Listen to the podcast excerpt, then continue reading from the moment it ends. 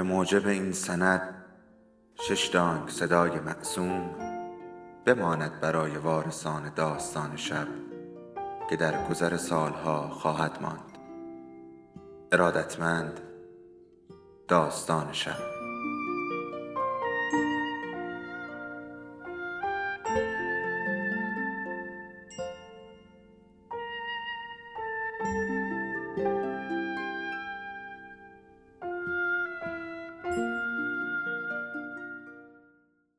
یکی بود یکی نبود.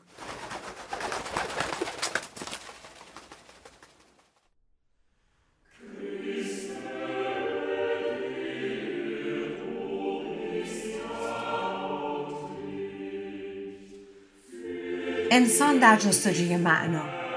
نویسنده ویکتور فرانکل. مترجم علیرضا ارجا. انتشارات شمشاد.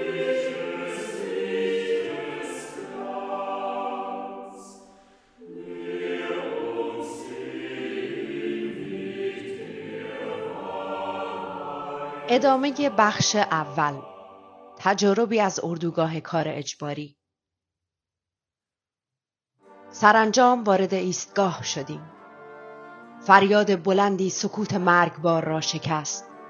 از حالا به بعد محکوم به شنیدن این گونه فریادهای تند و خشن در اردوگاه بودیم. فریادشان به گونه شبیه زجه های آخر یک قربانی برای زنده ماندن بود. با این تفاوت که این فریاد گویی از حنجره کسی که بارها و بارها کشته شده بیرون می آید. درب کشویی واگن باز شد و گروه کوچکی از زندانیان به داخل هجوم آوردند. لباسهایی راه راه به تن داشتند و سرشان تراشیده شده بود. اما ظاهرشان سر حال به نظر می آمد و انگار تغذیه خوبی داشتند. به زبانهای مختلف اروپایی و با خوشمزدگی صحبت می کردند که در شرایط موجود عجیب به نظر می رسید.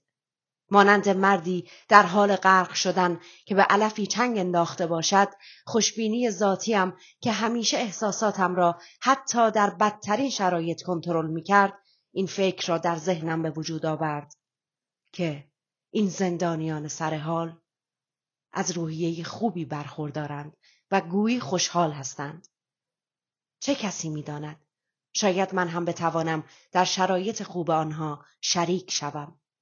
در روانشناسی حالتی وجود دارد به نام توهم رهایی. در این حالت فرد محکوم تا آخرین لحظات اجرای حکم اعدامش امید به بخشش و رهایی از مجازات دارد.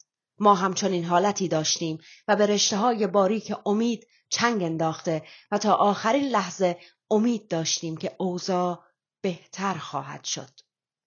همین گونه های سرخ و صورت گرد و توپل زندانیان دلگرمی بزرگی برای ما بود. نمی‌دانستیم که آنها افراد برگزیده ای بودند که سالها از میان زندانیانی که هر روز وارد آنجا می شدند گروههایی را برای کار انتخاب می کردند.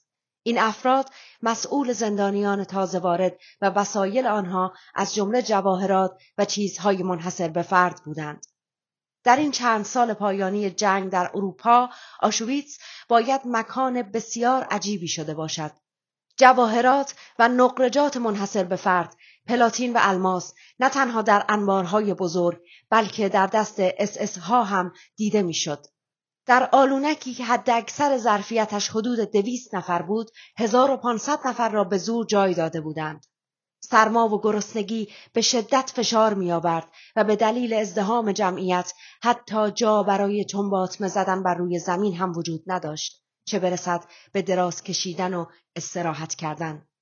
چهار روز بود که فقط تکنان کوچکی خورده بودیم. با این حال میشنیدم که تعدادی از زندانیان ارشد و مسئول آلونک بر سر گیره کرواتی که از الماس و پلاتینیوم ساخته شده بود با گروه پذیرایی چانه می‌زدند و در نهایت همه قنایم با مشروب مبادله می‌شد.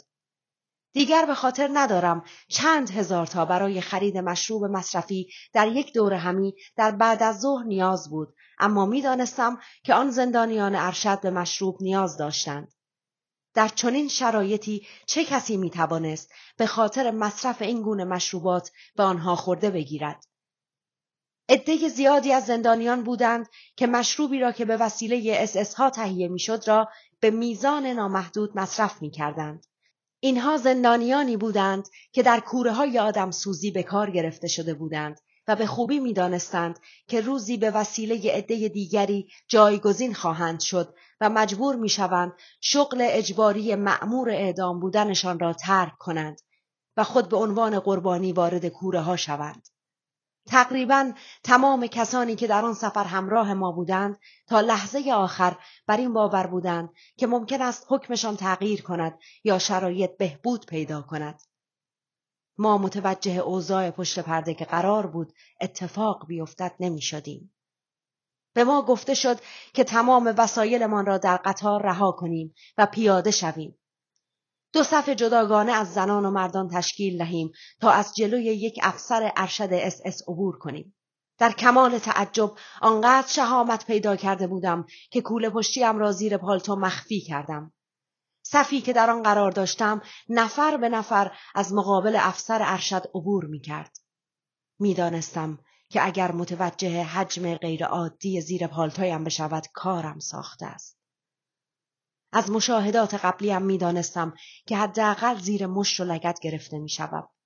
خیلی طبیعی به افسر ارشد نزدیک شدم تا متوجه بار سنگین زیر پالتویم نشود. حالا دیگر با او چشم در چشم شده بودم. مردی قامت کشیده و لاغرندام در یونیفرمی اتو کشیده و تمیز بود و با ما که بعد از این سفر طولانی حسابی ژولیده و کثیف شده بودیم کاملا در تضاد بود. چهرش خونسرد و بیاعتنا به نظر می آمد و آرنج دست راستش را با دست چپش نگه داشته بود. دست راستش را بالا نگه داشته بود و با نوک انگشتانش به آرامی به زندانیان اشاره می کرد که به سمت چپ یا راست حرکت کنند. هیچ کدام از ما معنی شوم آن حرکت انگشتان به چپ و راست که بیشتر به سمت چپ اشاره می کردند را نمی‌دانستیم. نوبت به من رسید. یکی از زندانیان آرام در گوشم گفت رفتن به سمت راست یعنی کار کردن و رفتن به سمت چپ یعنی بیمار بودن و توانایی کار نداشتن که این افراد را مستقیما به اردوگاه مخصوصی میفرستند. من هم منتظر ماندم تا ببینم تکلیفم چه خواهد شد. اینجا تازه آغازی بود برای اتفاقاتی که قرار بود در ادامه برایم بیفتد. سنگینی کول پشتیم کمی من را به سمت چپ خم کرده بود. اما تمام تلاشم را کردم تا صاف و ایستاده قدم بردارم. افسر اسس نگاهی به سرتاپایم انداخت. ظاهرا مشکوک شده بود. دو دستش را بر روی شانه هایم گذاشت و من هم با تمام وجود سعی کردم سر حال به نظر بیایم و بعد به آرامی شانم را چرخاند تا اینکه به سمت راست چرخیدم و حرکت کردم. حوالی بعد از ظهر بود که معنی این بازی انگشتان را برایمان توضیح دادند. این گزینش اولیه بود. اولین حکمی که مبنی بر زنده ماندن یا مرگ برایمان صادر شده بود. که البته این حکم برای بیشتر همسفرهایمان یعنی حدود 90 درصد آنها به معنای مرگ بود. چند ساعتی بیشتر طول نکشید که حکم به مرحله اجرا درآمد. آنهایی که به سمت چپ فرستاده شده بودند را مستقیما از ایستگاه به سمت کوره های آدم سوزی روانه کردند. طبق گفته یکی از کارکنان کوره های آدم سوزی بر سردر این ساختمان مخوف کلمه حمام را به چند زبان اروپایی نوشتند. هنگام ورود به هر زندانی یک قالب صابون داده می شود و نیازی به توضیح ادامه ماجرا در آنجا نیست. زیرا اسناد و نوشته های زیادی راجع به اتفاقات وحشتناک آنجا موجود است. ما به عنوان جمعیت کوچکی از مسافران آن قطار که از مرگ نجات پیدا کرده بودیم حقیقت را همان شب متوجه شدیم. از زندانیانی که مدت زمان بیشتری را در آنجا سپری کرده بودند سوال کردم که دوستم را به کجا فرستادند او را به سمت چپ فرستادند؟ جواب دادم بله. پس می توانی آنجا ببینیش. کجا؟ با دستش به سمت دودکشی بزرگ اشاره کرد که چند صد متر آن طرفتر ستونی از دود و آتش را به آسمان خاکستری لهستان میفرستاد. دوستم به ابری دودی و شیطانی تبدیل شده بود. جواب داد آنجا. آنجا جایی است که دوستت را فرستادند و او مثل خاکستری معلق در هوا به سمت بهشت می رود. اما هنوز هم گیج بودم و منظورش را متوجه نمی شدم تا اینکه به زبان ساده برایم توضیح دادند. دارم مطالب را خارج از نوبت برایتان تعریف می کنم. از دیدگاه روانشناسی از سپید دم توقفمان در ایستگاه تا اولین شب استراحت در اردوگاه راه بسیار طولانی در پیش داشتیم. در حالی که توسط اس ها و توفنگ های آماده به شلیکشان محافظت می شدیم، باید از ایستگاه شروع به دویدن می کردیم و از میان اردوگاه و سیم های خارداری که به برق متصل بودند به سمت حمام می رفتیم. برای ما که از گزینش اولیه به سلامت عبور کرده بودیم این یک حمام واقعی بود. دوباره توهم رهایی به سراغمان آمد. بیشتر افسران اسس جذاب و دوست داشتنی به نظر می رسیدند که دلیل آن را هم کمی بعد متوجه شدیم. تا زمانی که می‌دیدند ساعت یا جواهری به دست داریم و می توانند با چرب زبانی آن را از ما بگیرند رفتار خوبی با ما داشتند. چرا نباید تمام داراییمان را به آنها می‌دادیم؟ اصلا چرا آن افسران خوشتیب نباید ساعت داشته باشند؟ شاید روزی بتوانند این هدیه را جبران کنند. در آلونکی که به نظر اتاق انتظار بخش ضد عفونی کننده بود منتظر ماندیم. اس ها آمدند و پتوهایی را روی زمین پهن کردند تا ما همه وسایلمان را روی آن بریزیم. از جمله ساعتها و جواهرات هنوز هم افراد ساده لوحی در میان ما وجود داشتند که از زندانیان ارشدی که برای کمک آمده بودند میپرسیدند آیا می توانند حلقه ازدواج یا یک سنگ یا نشانی را به عنوان خوششانسی نگه دارند؟ هنوز هیچ کس به این باور نرسیده بود که تمام داراییش از او گرفته خواهد شد. تلاش کردم تا اعتماد یکی از زندانیان قدیمی را به خودم جلب کنم.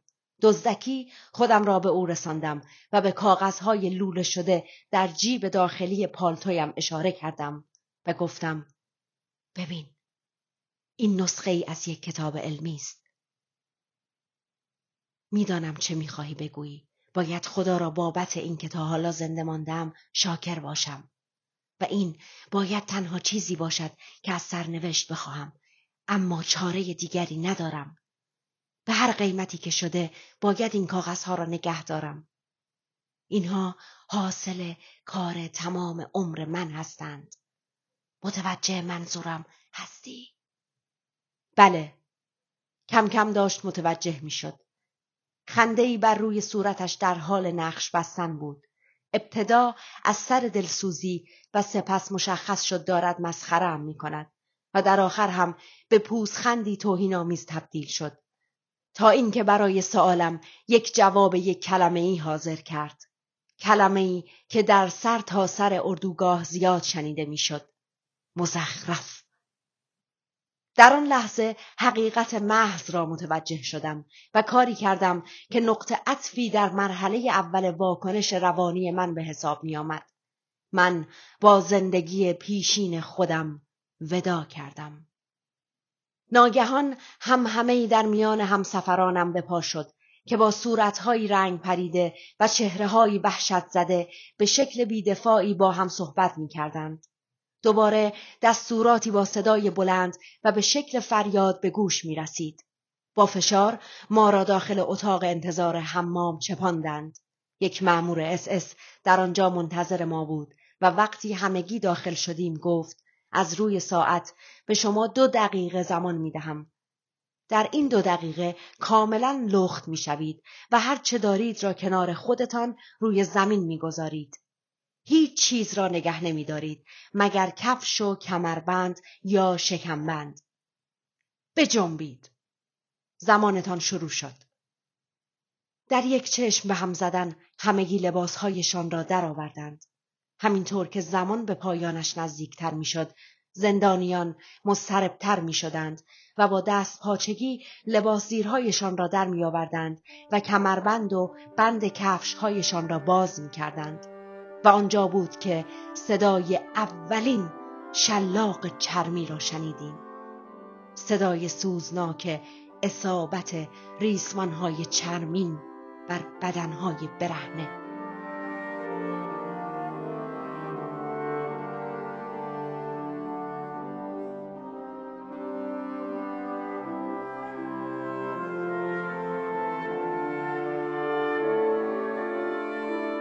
سپس ما را به سمت اتاق دیگری هدایت کردند تا تمام موهای بدنمان از سر تا نوک پا را بتراشند. حتی یک تار مو هم نمی بایست باقی بماند. بعد از آن برای دوش گرفتن دوباره به صف ایستادیم. به سختی یکدیگر را می شناختیم. اما حالا بعضی از زندانیان با آرامش خاطر فشار آب واقعی را روی بدنشان احساس می کردند. زمانی که برای دوش گرفتن توی صف ایستاده بودیم بدن برهنمان این را به خوبی به ما فهماند که هیچ چیزی جز این برهنگی برایمان باقی نمانده است. حتی کوچکترین تار موهایمان را هم از دست داده بودیم. یک بدن لخت تنها داراییمان بود. چه نشانه ای از زندگی پیشین برایمان باقی مانده بود؟ من که فقط عینک و کمربند برایم باقی مانده بود. که بعدها کمربندم را هم مجبور شدم با تکنانی عوض کنم. کمی شور و هیجان در میان کسانی که شکمبند داشتند به پا شده بود زیرا شب افسر ارشد زندان که به ما خوش آمد می گفت سخنرانیش را با این مضمون ادامه داد که قسم می‌خورد کسانی که در شکمبندشان پول یا جواهرات مخفی کرده باشند را به همان تیر برقی که با دست به آن اشاره می کرد به دار خواهد آویخت.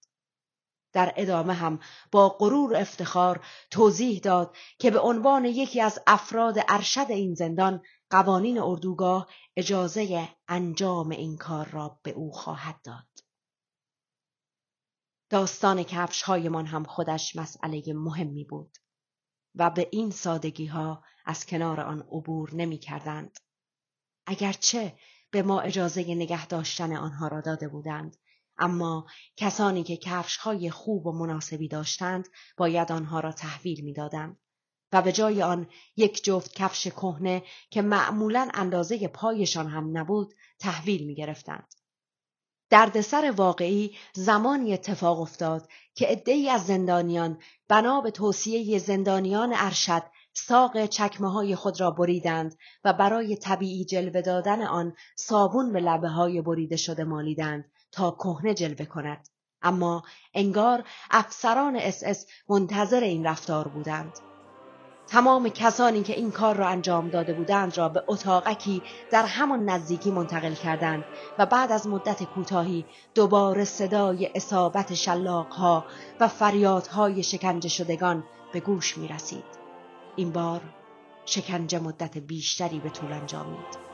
بدین ترتیب بود که خیالات واهی ما یکی پس از دیگری نقش براب می شدند و بعد از آن به طرز غیرقابل باوری با شرایط کنار می آمدیم و آرام و خوش برخورد می شدیم. به خوبی می دانستیم که هیچ چیز به جز بدن لخت و شرماورمان برای از دست دادن نداریم.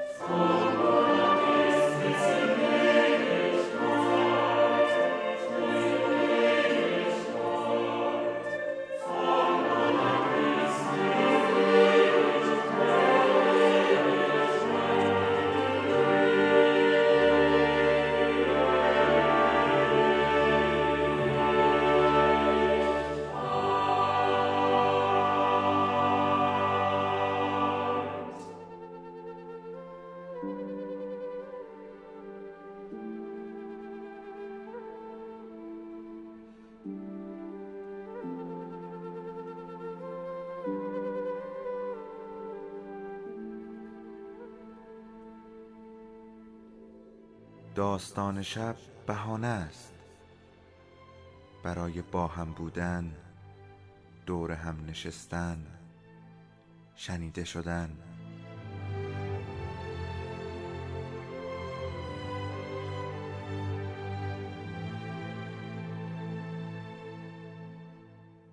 صدای افسانه ها رو میشنویم.